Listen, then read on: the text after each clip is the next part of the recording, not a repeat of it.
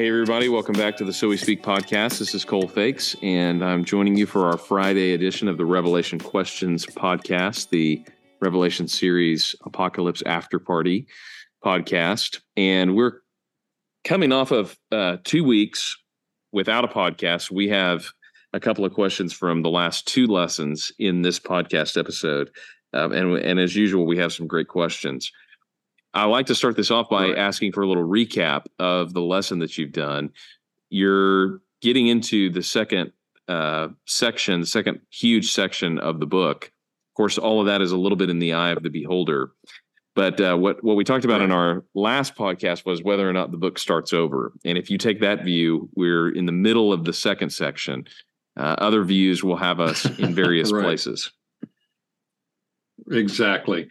Well, the last two lessons have been, first of all, chapter 13, which is where the uh, dragon, that's Satan, raises up a beast from the sea and a beast from the land. But I'm going to call them instead the Antichrist and the false prophet. That's how the scripture labels them. The book of Revelation labels them for you.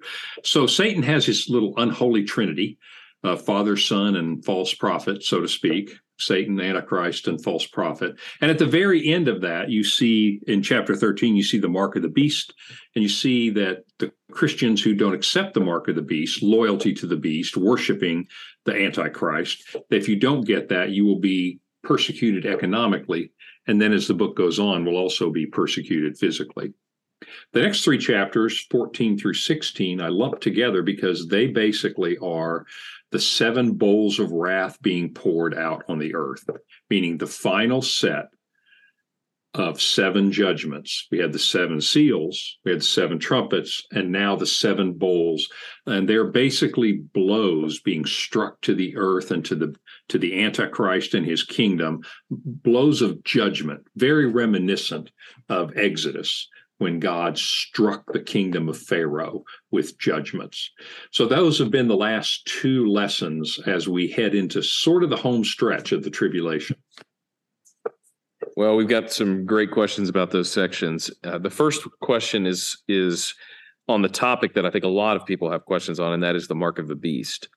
But this is mm-hmm. Uh, this is this is one that shows somebody has a little bit of of knowledge on what's going on in the commentaries and scholarship, they ask why do some manuscripts say the mark of the beast is 616? Of course, anybody who's listened to any rock music from the 80s knows that it's 666 is the mark of the beast. So why is there confusion here? Great question. Let me give a, just a little bit of background. So your New Testament was written in Greek and we have over 20,000 fragments, portions. Some of them are, are full New Testament, some of them are full books, etc. In other words, after these letters were written, this letter of Revelation, for example, people began to copy it, obviously by hand. And for 15 centuries, they copied it by hand and wrote it down and shared it and wrote it down and shared it. And so we come up with today, we have more than 20,000 different pieces or copies of the New Testament. Well, there are occasionally times when you'll see some of those copies have a little bit of a difference. Usually it's a spelling difference or something like that. But in this case, a few, not really very important manuscripts, but a few manuscripts have 616 instead of 666. And uh, I attribute that to a copying error. Now, your New Testament is inspired by the Holy Spirit. But all those faithful people throughout the 1500 years before the printing press was developed, well, they were not inspired. They were just faithful people, and they did indeed make mistakes.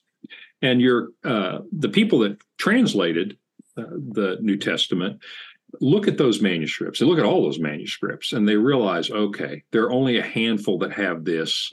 That is likely what's called a scribal uh, transmission error, meaning somebody's copying it, you're copying it by candlelight, you're tired, you know, whatever, you'll get a few errors. By the way, this reading 666, undoubtedly, your translators have made the right move on this. And uh, I'll add one other thing for those who are sharp enough to figure this out, will be sharp enough to appreciate this. Irenaeus was an early church father. Irenaeus was born about 35 years after Revelation was written. So he was born in 130 AD, lived to 202, I believe, right around give, there. Give or take, and maybe he, 60 years after it was written. Give or take. Yeah. So, well, right. I, have been making the assumption it's written in 95. So I'm going to go from that, uh, although I won't quibble if someone wants to argue about that. But Irenaeus was aware of the 616 reading as well. In other words, it's already been copied a lot. And Irenaeus said that it's undoubtedly 666.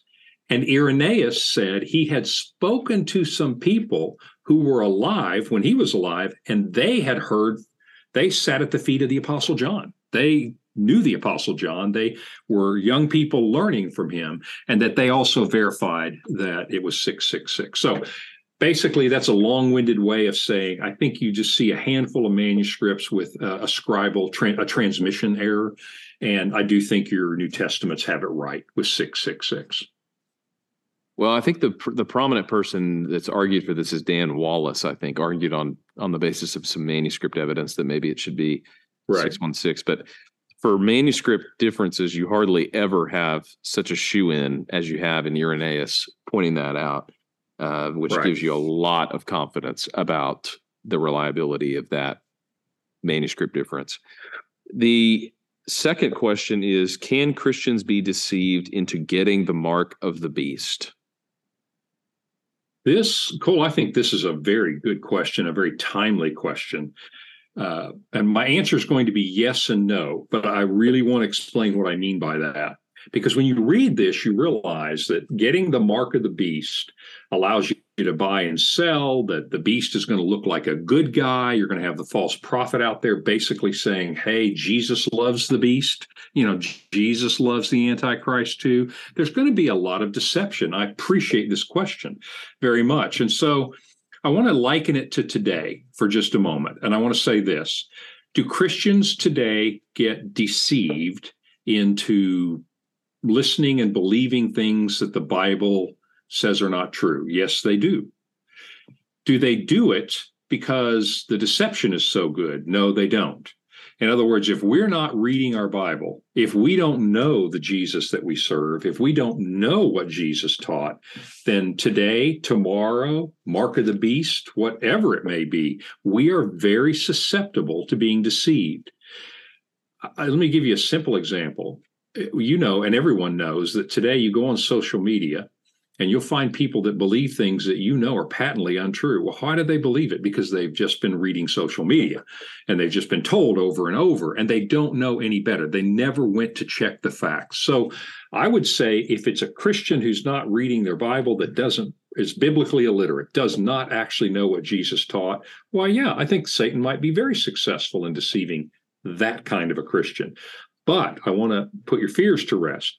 Satan is not so good that he can deceive you if you read your Bible and you know what the truth is. And, and that's not, I'm not talking about being a scholar, but if you're in the word and you're following Jesus, no, I don't think Satan uh, can deceive you. So I would say follow Jesus, keep your eyes fixed on him, read your Bible, pray, know what's right and wrong. And I don't believe that a Christian can be deceived by Satan. What would you add to that? Well, I think the the comforting piece of that too is that God is marking his people in Revelation right. as the beast is marking his people. There's a lot of imitation going on from the beast, not just in the unholy trinity that he comes up with, but the marking is a response to God marking his own people. And then in the mm-hmm. end, again, marking everyone who's in the New Jerusalem on the forehead. Uh, the second, this next question, actually, our third question is is a question I would consider from the same vantage. And so we'll kind of continue on this this these same lines. Does the progressive Christian movement resemble the false prophet? Again, are we seeing deception within the church like what we see in the book of Revelation? Yes, that's a very good question. Uh, let me get technical for just a minute. If you're a futurist, then you would say that the false prophet is a specific individual organization, religious organization in that seven year period in the future. And so you probably wouldn't say, okay, progressive Christianity is the false prophet. But in the spirit of this question, though, I think I know what this question is saying, and it is is the false prophet going to do things like that? Uh, and I think the answer is yes, absolutely. Uh, from the very earliest time, you get the warning that there will be false teachers. And we know from the New Testament letters, there were people teaching that, hey, I'm a Christian, but you know what? Jesus doesn't care about your sexual morality. Or I'm a Christian and I don't think Jesus was actually crucified. They were teaching a lot of things, and they were called false teachers or I'll just use the phrase false prophet. And so, yes, some of the doctrines that are being espoused by progressive Christianity, meaning Jesus didn't really mean this, or you really can do this, or the Bible is stuck in the past and nowadays you can do this. If you see Christians teaching that, I think it is essentially the same thing that the false prophet and all the false teachers have done historically. That's a very good question. I do think that's going on. I will throw in that if you are a symbolic view of Revelation, you're really comfortable with that because you think that Revelation is telling you recurring truths. You may think there's a, a special false prophet at the end time, but you actually think this book is speaking to every Christian of all times. And that certainly resonates with a false teacher or false prophet. So, uh, great question. I do think that happens today. Yeah, there's a sense in which all deception, all idolatry that it comes from temptation and deception is similar mm-hmm. to what mm-hmm. you're seeing uh, from the very right. beginning in the garden. Did God really say, as a root of temptation, right. Is very similar. I do think there are certain things about progressive, and you have to be a little bit careful using that because that can mean a lot of different things to a lot of different people. Right. But there are some there are some key components of today's progressive Christianity that look very similar to what's promised in the book of Revelation. The one that, that I think appears most often is in the beginning when you have the letters to the seven churches, you have the church of Thyatira, where Jezebel is a false teacher. And Jezebel right. is uh, obviously coming name wise, it's evoking the memory of Jezebel, who was a false teacher in right. the kingdom of Israel, married to King Ahab and sh- what she was doing then and what she's doing in the church in Thyatira and what we're seeing with the great harlot later on are all basically the same kind of temptation. They have an idolatry component and they have a sexual sin component. So in right. the church at Thyatira, the warning, Jesus says, I have this against you. This is in chapter 2, verse 20. I have this against you. You tolerate that woman Jezebel, who calls herself a prophetess. She's inside the church and is right. teaching and seducing my servants, church people, mm-hmm. to practice sexual immorality and eat food sacrificed to idols. And there's a long thing we could go into about what exactly we think is happening here, but that's a hallmark of progressive Christianity in certain churches in certain facets today. Right. The deception uh, to not follow God's plan uh, and His design for things like marriage and gender when that is taught within the church, it's a very Jezebel like false teaching. Uh, again, it right. doesn't necessarily make it that much different than other kinds of false teaching, but it's the same sins, the same false teaching that you see in Revelation, you see in our culture today. And you've seen that in a lot of parts of the history of the church as well. Yeah, we talked in the the latest lesson, chapters 14 through 16, about how often the phrase sexual immorality, because we're going to see that with Babylon the Great, is going to be the next great storyline in the book of Revelation we're headed into. And her quote, sexual immorality and how she led people into her sexual immorality. And in the in the book of Revelation, really the entire Bible, sexual immorality can mean literally uh, sexual immorality that is contrary to God's, but it can also mean idolatry. And it's amazing to me I think I said this in the last lesson, how often those two things go together. That you do see a loosening of God's morals, God's view of right and wrong, particularly around sexuality. And at the same time, that seems to go hand in hand with displacing God from the throne and putting something else on the throne. My mm-hmm. desires, my liberty. And you're right, Cole. That's exactly what Jezebel did. Jezebel said, You don't want to worship Yahweh anymore. You want to worship Baal. And by the way, when you worship Baal, we're going to do fertility rituals, meaning we have very explicit sexual uh, worship practices that go against God's. It's amazing to me how often those two things go together, and I think we're seeing the same thing today. Mm-hmm. The last question we have skips forward a little bit in the story, uh, in the storyline of Revelation. Will Christians fight in the battle of Armageddon? Well, the short answer to this is no.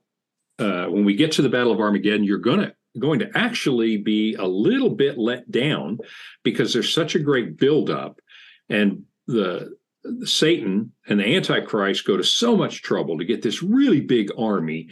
And then when you read about the battle, it's over in just about a verse or two. And it doesn't involve Christians fighting. You remember so many times in the Old Testament how God says, I will fight this battle for you. And that's true in the Battle of Armageddon. Christians are not called to go kill people for God, but sometimes they are. And we've seen that. We are called to lay down our lives for our Lord.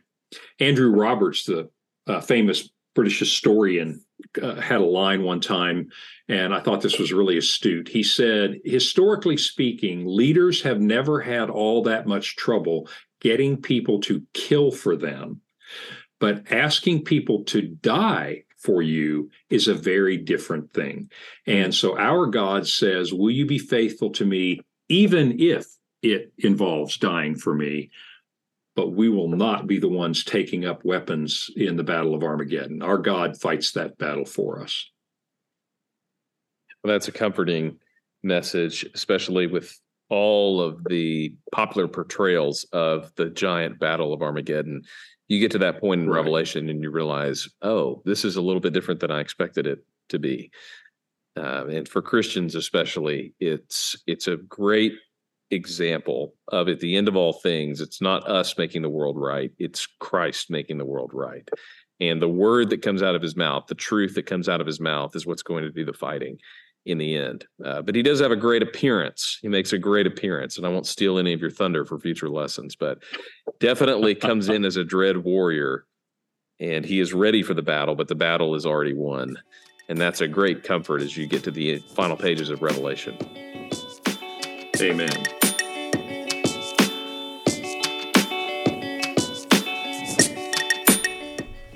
Thanks for listening to the So We Speak podcast. If you like what you hear, go ahead and leave a comment, leave a review, email us, tell us what you like about it, tell us what you'd improve about it. Thanks to all you guys who are listening, and we'll see you next week on the So We Speak podcast.